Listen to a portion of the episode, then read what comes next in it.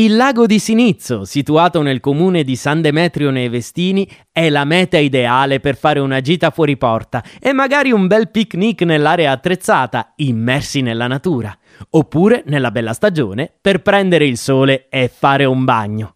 Il bacino, di origine carsica, è circondato da salici e rive erbose ed ha forma circolare con diametro di circa 120 metri.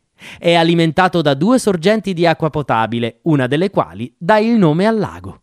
Insieme alle grotte di Stiffe, il lago di Sinizzo è una delle attrazioni naturali del comune di San Demetrio nei Vestini e richiama anche molti appassionati di pesca sportiva che qui trovano lucci, trote, carpe e cavedani. Per visitare il lago possiamo fermarci nel parcheggio a pagamento adiacente, aperto anche ai camper.